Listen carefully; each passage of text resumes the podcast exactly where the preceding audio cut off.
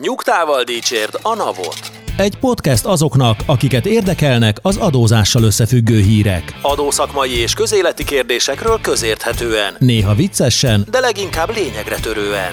Boár György és Radnai Károly, valamint állandó beszélgetőtársuk Horváth Dániel, Két hetente összefoglalja, amit nem akarunk hallani, de mégis mindenkit foglalkoztat.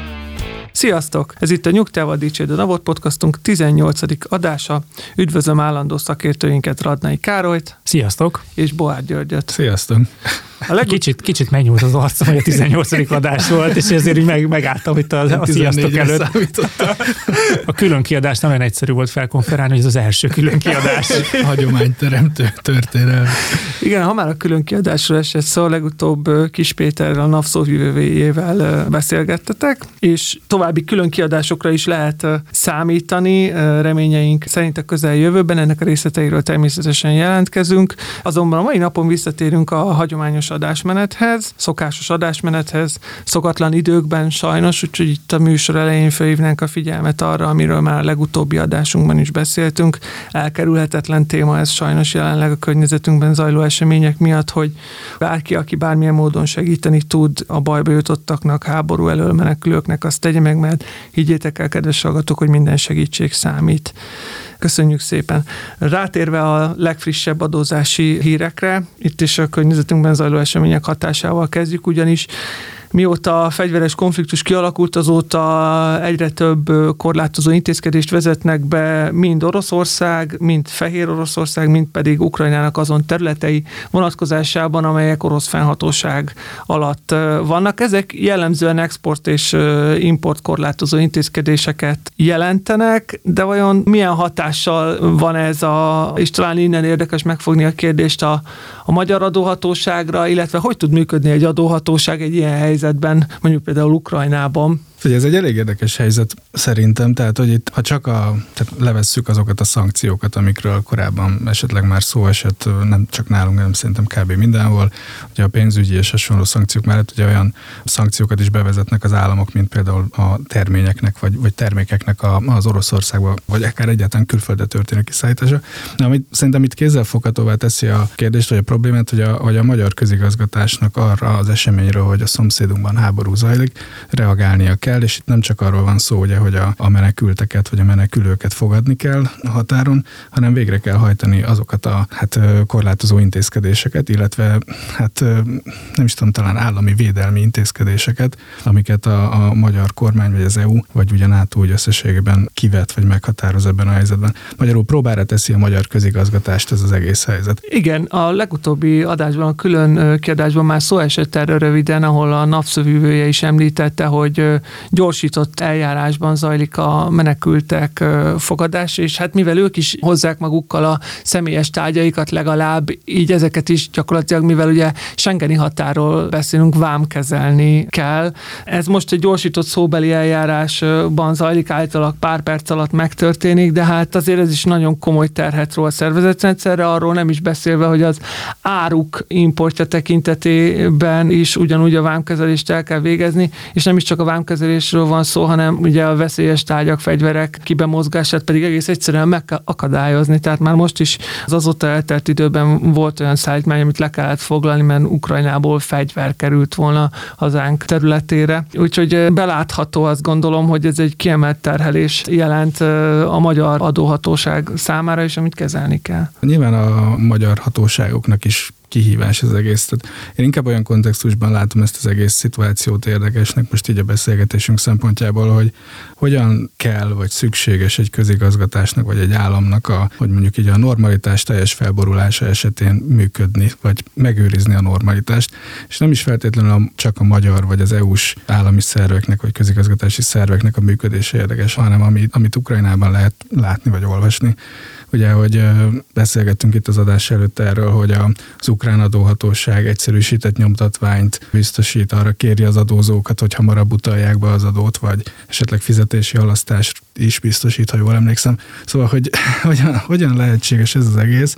Számomra kb. felfoghatatlan egyébként, hogy miközben harcok dúlnak egy országban, egy városban, műzemeltetni kell egy közigazgatást. Lehet, hogy én vagyok a naív, de hogy én még sose gondoltam ebbe így korábban bele, hogy, hogy mikor ilyen dolgok történnek, akkor is működik valahogy egy állam, vagy legalábbis kell próbálni működtetni egy államot. Én meg egy kis hiányérzetet szeretnék elmondani, mert hogy amikor kettő évvel ezelőtt a COVID elindult, akkor nagyon helyesen a magyar kormány akkor mindenféle közleményben reagált, nagyon gyorsan változtattak adótörvényeket, illetve megpróbálták helyzetbe hozni azokat, akik szükséges. Hát aztán persze arról beszéltünk, hogy ez több-kevesebb sikerrel történt, de hogy, hogy a szándék az egyértelműen megvolt. Nekem most azért van, van hiányérzetem a tekintetben, mert mondjuk látjuk azt, hogy mondjuk Csehországban, Szlovákiában, Lengyelországban mindenféle adókedvezményekkel próbálják segíteni azokat, akik családokat fogadnak be, akik ilyen rászorultakat segítenek. Nagyon sok olyan akció van, ahol, ahol az adórendszeren keresztül is megpróbálják mozgósítani a társadalmat. Tehát ebből most nem tudom, hogy a, a választás miatti prioritások miatt, vagy egyébként nem, de, de nem sokat láttunk.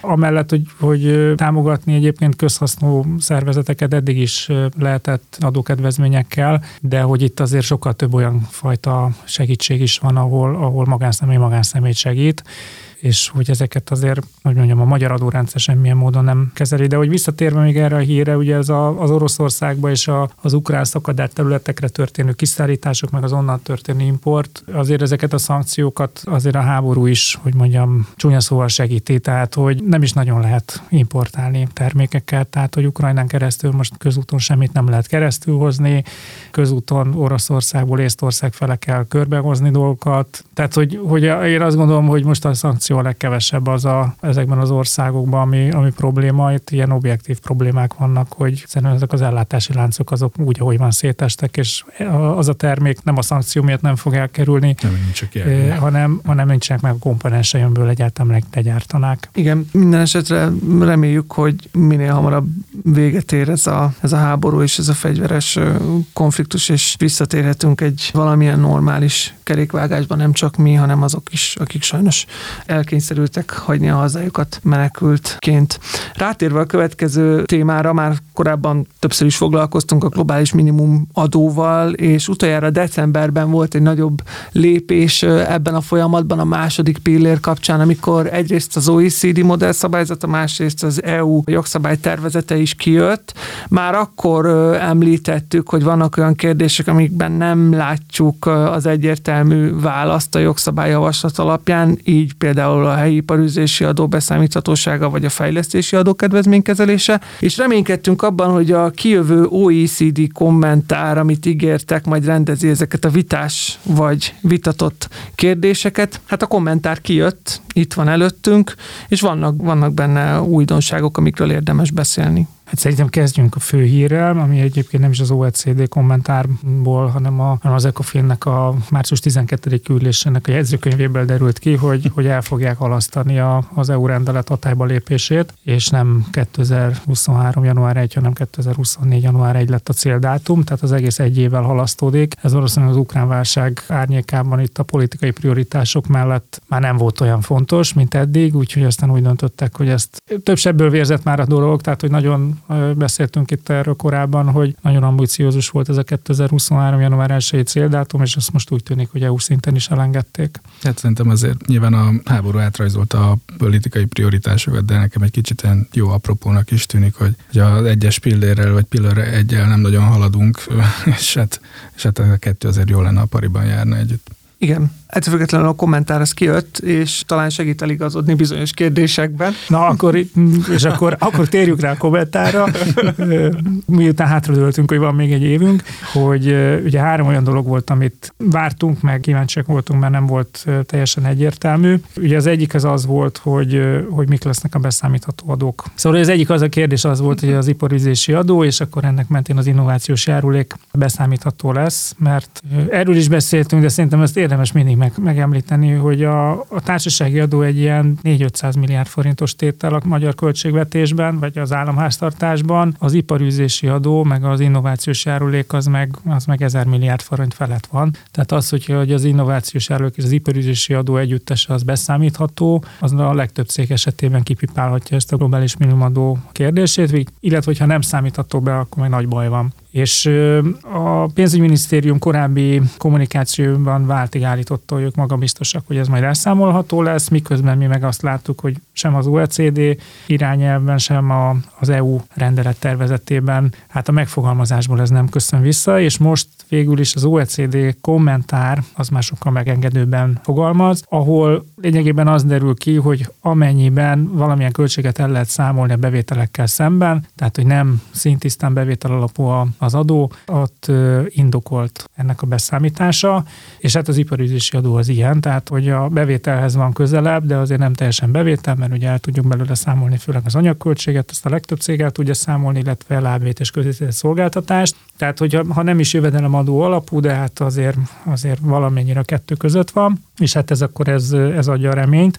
De ugye ez még csak egy OECD kommentár, tehát azért az egy nagyon fontos hangsúlyozni, hogy az EU irányelvnek egyrészt be kell hivatkozni majd az OECD kommentárt, hogy az irányelv értelmezéséhez az alkalmazható, vagy akkor írjanak egy saját kommentárt, de hogy, hogy ez a kettő, ez csak, tehát ezt valahol össze kell kapcsolni, illetve hát erről most már szakmai berkekben nagy egyetértés a Magyarországon, hogy egy taxatív felsorolás kellene az EU irányelve is, hogy ne az egyes adóhatóságok kezdjék méricskélni és értelmezni, hogy a másik országnak vala, vajon az az adója, az most jövedelemadó vagy nem, és beszámítható vagy nem, hanem hát ez, ez az irányelvből derüljön ki, és akkor, akkor egyértelmű lesz, hogy, hogy beszámítható vagy nem. Mi úgy tudjuk, hogy a pénzügyminisztérium is egyértelműen ezt, a, ezt az álláspontot képviseli. Az EU viszont nem egyelőre kicsit vonakodik ezt megtenni, mert ez azt jelenteni, hogy, hogy akkor előzetesen minősíteniük kell, auditálnia kell, és nem csak előzetesen, minden évben. Tehát ugye azért ez egy nagy falat a részükről, de, de én azt gondolom, hogy hogyha ebből egy jó rendszert akarnak hosszú távon csinálni, akkor ez, ennek csak ez az egy módja van. Hát vagy majd a bírói gyakorlat kimunkálja azt a dolgot,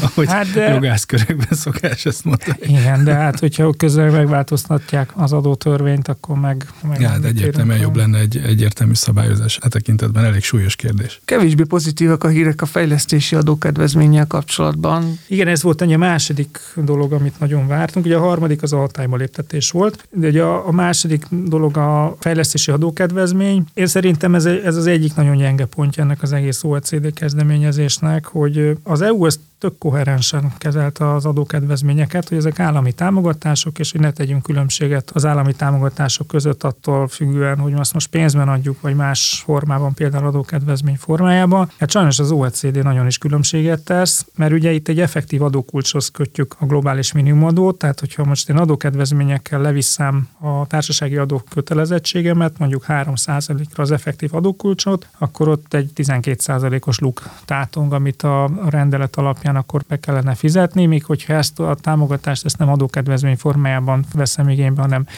hanem az állam nekem cashben odadja, akkor az a bevételeket növeli, ami után társasági adót fogok fizetni, és akkor igazából akkor az, az nem csökkenti az effektív hm. adókulcsot, és hát ezt az elvet látjuk visszaköszönni itt is, hogy abban az esetben, ha, ha egy adókedvezmény nincsen garantáltan pénzügyileg átadva az adózónak, ezt most úgy értem, hogy, hogy nincs egy olyan jogszabályi garancia, hogy x évig megpróbál igénybe venni, de ha nem sikerül igénybe venni, akkor a különbözetet megkapott cashben, akkor ez egy általános adókedvezménynek minősül, amit akkor a, nem lehet kikorrigálni a minimumadónak az alapjában, vagy a kulcsában, és hát ebbe a fejlesztési adókedvezményünk beleesik, de nem csak az esik bele, hanem az energiahatékonysági adókedvezményünk, a kábluszef adókedvezményünk, és meg egy sor olyan adókedvezmény, ami a társasági adóban létezik, és hát ez egy, ez egy nagy probléma lesz, tehát hogy én azt gondolom, hogy itt most lépéskényszerbe kerül a pénzügyminisztérium, mert hogyha ha szeretne egy versenyképes adórendszert feltartani, akkor ehhez hozzá kell nyúlni, mert hogy lényegében ezek az adókedvezmények kiüresednek azoknak a cégek számára, akik a globális minimum adó alá kerülnek.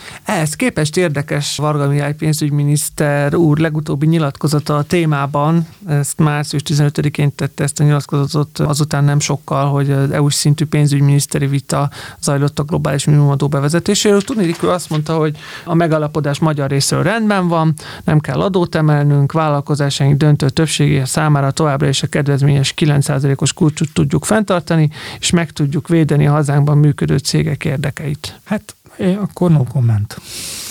Egyébként szerintem most már azért kézzelfoghatóbb így a, a kommentárnak a fényében, hogy mekkora szabályozás cunami lesz ebből az egészből, és mennyire fölborítjuk a, hát csináltak a billit ezzel az egész, egész szabályozási rendszerrel kapcsolatban itthon és hát lehet, hogy 9%-os kulcsot nem kell effektíve emelni valakik számára, de hogy szerintem egy rettenetes vagy egy, hogy mondjam, rég nem látott mennyiségű szabályt és, és stratégiát kell kitalálni itt az adózás terén. Hát már csak arról nem is beszélve, hogy ugye arról hallottunk, hogy itt nem, a, nem feltétlenül a társasági adót alakítják majd át, hanem gyakorlatilag egy új jogszabályt alkotnak, ami majd kifejezetten erre a globális minimumadóra vonatkozik. Meglátjuk a további fejleményeket. De annyiban visszacsatolva Varga Mihály mondatára, hogy hát nyilván a, abban részében én abszolút egyetértettem a, a, az ő stratégiájukkal, hogy, hogy ez egy olyasmi, ami Magyarországnak erre nem nagyon volt szüksége, és itt nyilvánvalóan a nagy országoknak az igénye volt ez a globális minimumadó, és ebből a szempontból mi meg itt kis országként nehezen tudtunk ennek ellenállni, de hát azért, azért sokakat fog ezért érinteni, tehát hogy a, ha már pedig, hogyha a magyar cégeknek tekintjük a multinacionális cégek magyar elvállalatait, akkor azért lesz itt bőven jó pár, és hát ugye itt a, a, amitől ez a globális minimumadó azért égetően fontos Magyarország számára, hogy ennek milyen hatásai lesznek, a, bár tényleg egy százalékosan az adózóknak egy nagyon kis hányadát fogja érinteni, viszont az ő adóteljesítményük százalékosan egy igen komoly része a költségvetés bevételeinek, tehát egyáltalán nem mindegy, hogy ők mondjuk ennek hatására milyen döntéseket fognak későbbiek során hozni Magyarországgal kapcsolatban, és miközben persze ez nem egy magyar dolog, de hogy ennek azért igenis lesznek hatásai. Értelemszerűen is nem csak Magyarországon, ugye láttuk már a korábbi adásokban is foglalkoztunk vele, hogy egyre több országból jönnek a hírek, hogy hogyan készülnek ennek a globális minimumadónak a bevezetésére. Na de maradjunk a pénzügyminiszter úrnál, aki már az utóbbi időkhöz talán megszokható módon megint a Facebookon jelentette be legfontosabb mondani valóját összehasonlította az elmúlt 12 év adózási politikáját az azt megelőző időkkel, amikor azt írta a posztjában, hogy a baloldal 40-szer emelt adót, míg az elmúlt 12 évben a kormány 80-szor csökkentett egyszerű egyenlegnek tűnik. És ez lehet, hogy 81, mert a múltkor nem jelentették be a jövedékadó csökkentését, mert azt nem szerették volna. Milyen szépen kijött, nem? 40, 80, csökkent, növel. Nekem erről a hírről Szergei Bukka jutott eszembe, akit megnéztem, 35-ször javította meg a világrekordot rúdugrásban, mert kínosan ügyelt arra, hogy centiméterenként javítson világrekordot, mert így kapta a bónuszt, vagy a pénzt a különböző versenyeken, és hát azért nagyon hasonlót látok itt is, és hát rettentő nagy csúsztatások vannak egyébként ebben. Hát ezen annyira ne is lepődjünk meg, hogy ez egy ilyen politikai üzenet volt, de hogy például az, hogy a személyi jövedelmadó kulcsa 36%-ról 15%-ra csökkent, ugye ez, azért azt tudjuk, hogy az már nem 36% volt, hanem csak 17, bár azt lehet mondani, hogy az a szuperbruttó után volt 17, de akkor is effektív 23, tehát hogy, hogy azért az erős túlzás, hogy 36%-ról csökkentették 15-re, vagy ugye négy gyermekes anyáknak ugye 36-ról 0%-ra csökkent, ugye hát itt, tehát itt ki lehet venni ilyen fókuszcsoportokat, akiknél nagyon nagy különbségek adottak, azzal természetesen, hogy az igaz, és hogy most már a, sikerült a tényleg a GDP arányos terhelésben is végre számottevően csökkenteni, ez a számottevően, hogy már több százalékponttal csökkenteni a terhelést, de hát azért, azért ők megemelték az áfát 25-ről 27 százalékra, azért bevezettek egy sor különadót, ami addig nem létezett. Ugye a magyar adórendszerről sokat beszéltünk, az egyik legnagyobb probléma, hogy elképesztően széttagolt, és hogy rengeteg kis adó van, hát ebben a tekintetben azért elévülhetetlen érdemei voltak ennek az 12 évnek is. Tehát, hogy azért ez, ez nem egy ilyen, hogy mi csak csökkentettük, ők meg csak növel növeltek, az kétségtelen, hogyha mondjuk perspektívában a két kormánynak az adószakmai sikerességét kell mérlegre tenni, akkor egyértelműen az elmúlt 12 év az sikeresebb volt, mint az azt megelőző 8, de hát azért ebben nagyon csúnya leegyszerűsítések voltak. Igen, az a kérdésem, hogy a reklámadó az vajon melyikbe számít, benne van a 80 csökkentésben. Hát vagy nekem a Robin Hood jutott eszembe, ugye, ami, és direkt most visszakerestem a 2007-8-as nagyon hangos, akkor ellenzéki nyilatkozatokat a Robin Hood adóval kapcsolatosan, hogy minden új adó az csak rossz, és ördögtől való, és hogy ezt nem támogatjuk, és ugye akkor 8% volt a Robin Hood adó, most meg 31. Tehát, hogy nem, hogy megszűnt, hanem, hanem négyszeresére emelték, és hát nyilvánvaló az csak egy adott szektort érinti, mm. és nem a, az állampolgárok széles rétegeit, de hát, hogy azért ezek így nem igazak, hogy mi csak csökkentettük, ők meg csak emeltek. És akkor még chipsadóról, vagy népegészségügyi termékadóról nem vagy is telekom különadó, vagy baleseti hát bizt, biztosítási különadó, bankadó, igen. Mindenesetre azt gondolom, hogy egy valamit biztos, hogy nem lehet elvenni ettől a kormányzattól, hogy nagyon aktív volt az adópolitika terén, és ezért mutatott fel olyan eredményeket, amikre amikre akár büszke is lehet.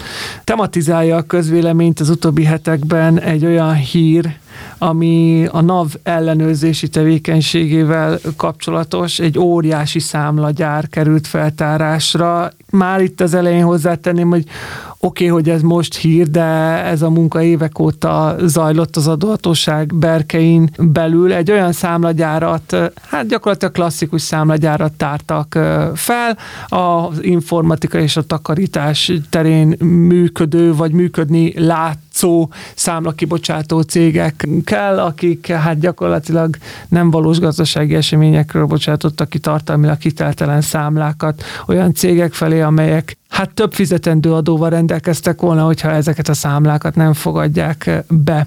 Ami a hírben érdekes, és beszédtémára adhat okot, az a módszer, amelyeket, azok a módszerek, amelyeket igénybe vett az adóhatóság a, a munkája során. Talán már a legutóbbi külön kiadásban is volt szó a digitális fejlesztésekről, és azoknak az eredményeiről, és itt ebben a hírben is visszaköszön, hogy bizony-bizony az online számla adatszolgáltatás volt az, az, ami először kidobta a NAV-nál azokat az anomáliákat, amik akár tipikusnak is nevezhető, tehát egy olyan cég, amelyik milliárdos árbevétellel bír, de csak jelképes nyereséget termel, emellett nulla vagy egy alkalmazottja van, ismeretlen vagy akár külföldi cég tulajdonossal rendelkezik, ezek olyan anomáliák, amiket már föl lehet tárni, de amiket egy indikátor megelőz, és most az online számla adatszolgáltatás volt az, ahol egyértelmű eltérések mutatkoztak, tudni, a számlagyár, számlakibocsátói arra már nem vették a fáradtságot, hogy a fiktív számláik után online számlaadatszolgáltatást is teljesítsenek.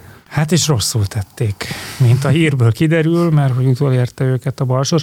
Dani, abba segítsél nekem megérteni, hogy mi van a takarításban, meg a biztonsági őrzésben, amitől az mindig rossz, eh, tehát hogy az, az bevonza ezt a számlagyáras dolgot, tehát hogy mit tud ez a két szektor, amitől ez a dolog teljesen fekete, és mondjuk más szektorokban meg miért nem fertőződött át ez annyira, bár mondjuk most már itt a hír az informatikáról is szól. Igen, ezek nagy ö, emberi erőforrás igényű szolgáltatások, szolgáltatások, a takarítás és a biztonság, őrzésvédelem, most ez itt éppen ennél a számlagyárnál nem került elő, de, de igen, és, és ne, ne csak az áfára gondoljunk, amikor adó optimalizációra gondolunk, hanem itt bizony súlyos, nagyon súlyos járulék fizetési kötelezettségnek az elmaradásával is kell számolni, és egyébként meg azért még mindemellett azért is nagyon népszerű a takarítás, meg a biztonságőrzésvédelem így a fiktív számlák gyakorlatában, mert ezek tipikus tipikusan olyan gazdasági események, amiknek a meg nem valósulását viszonylag nehéz bizonyítani.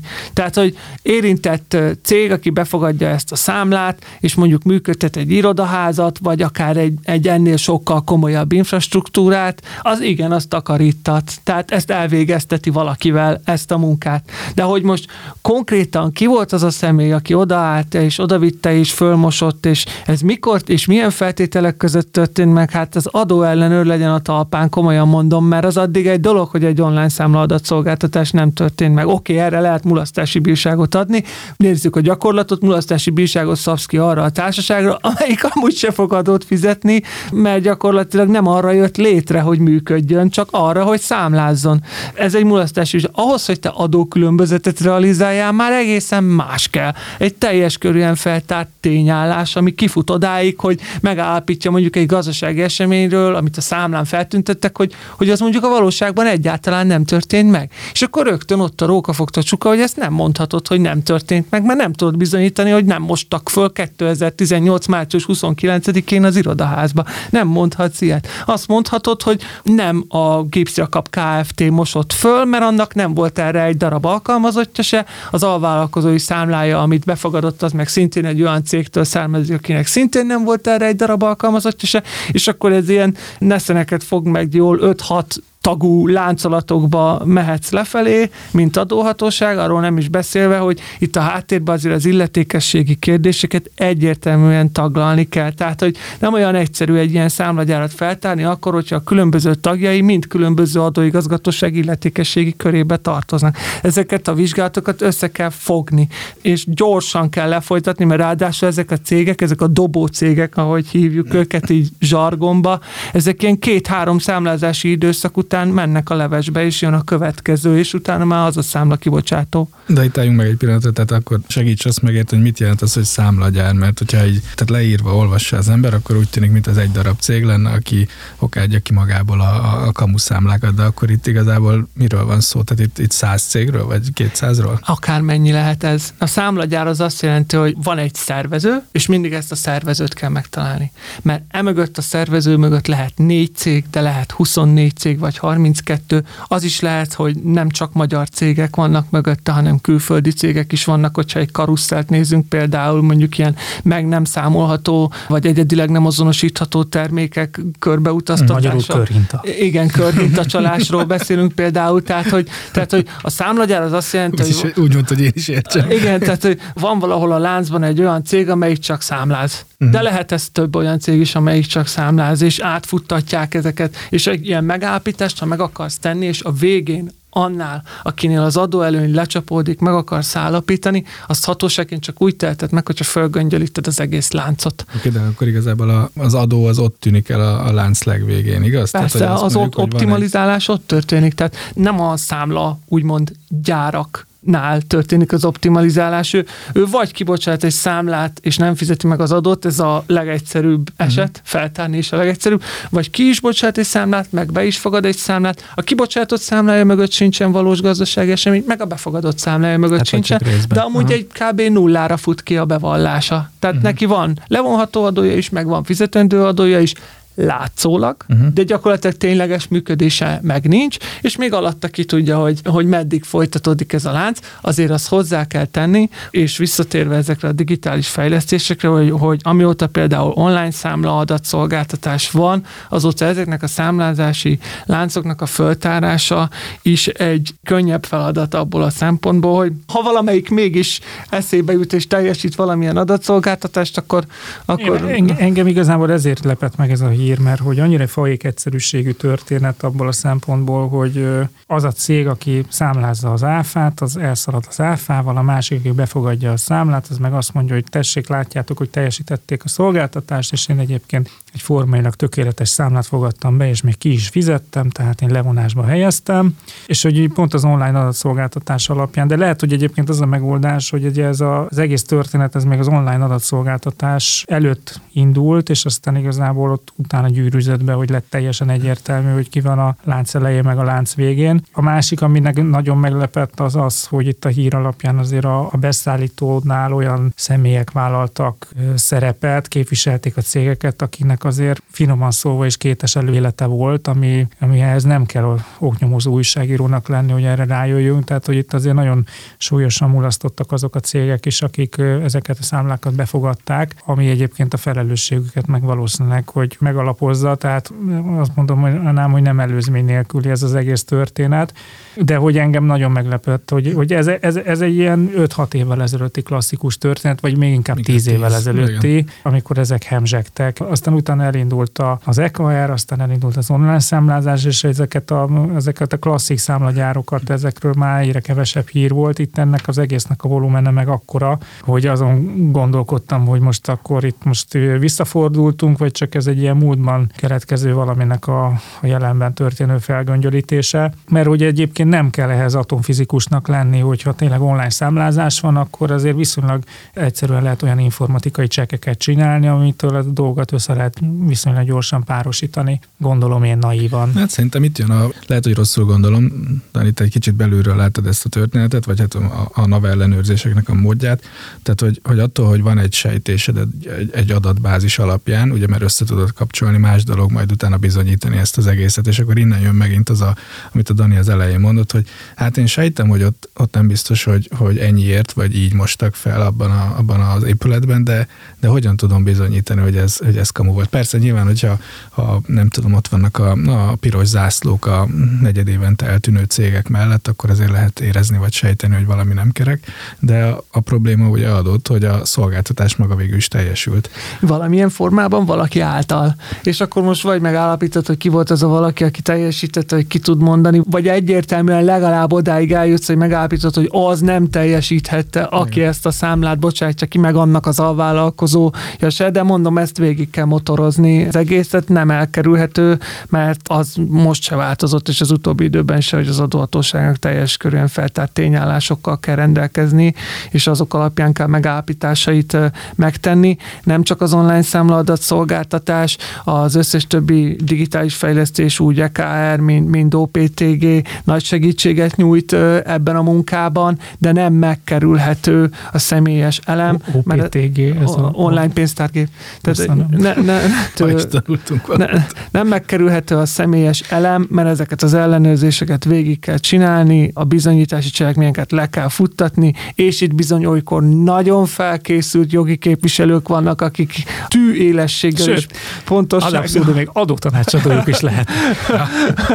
Megtalálhatják az olyan eljárási hibákat, amiket esetleg az adóhatóság vét. Hát igen, egyébként szerintem egy ilyen játékban az is érdekes, hogy a, a NAV-nak szabályok szerint kell játszani, igen. illetve és, hát, és olyat keres, aki nem játszik szabályok szerint, ezért mindig ad egy kis előnyt. Nekem egyébként, ami még nagyon érdekes ebben az egész sztoriban, hogy micsoda logisztika ez az egész, nem? Tehát, hogy persze sok pénzről van szó itt a hír alapján, de hogy, hogy ezt az egészet összefogni, ez azért, ebben az egészben egyébként valójában az ellenőrzés oldalról is, meg a mondjuk úgy a csalás végrehajtás oldalról is a logisztikát látom, hogy nagyon érdekes dolog. Hát és egyébként gondol, gondol bele például abba, hogy ugye itt jellemzően ezek a pénzek, amik, amik mozognak, nevezzük mondjuk most kenőpénznek, ezek ugye felvételre kerülnek bankszámláról, és aztán elvesztjük úgymond a nyomát, mint hatóság elveszti a nyomát, és ilyen egy millió forint alatti összegek mozognak jellemzően, készpénzes mozgások, hát azokat a banki megkereséseket és az azokra érkezett több száz oldalas válaszokat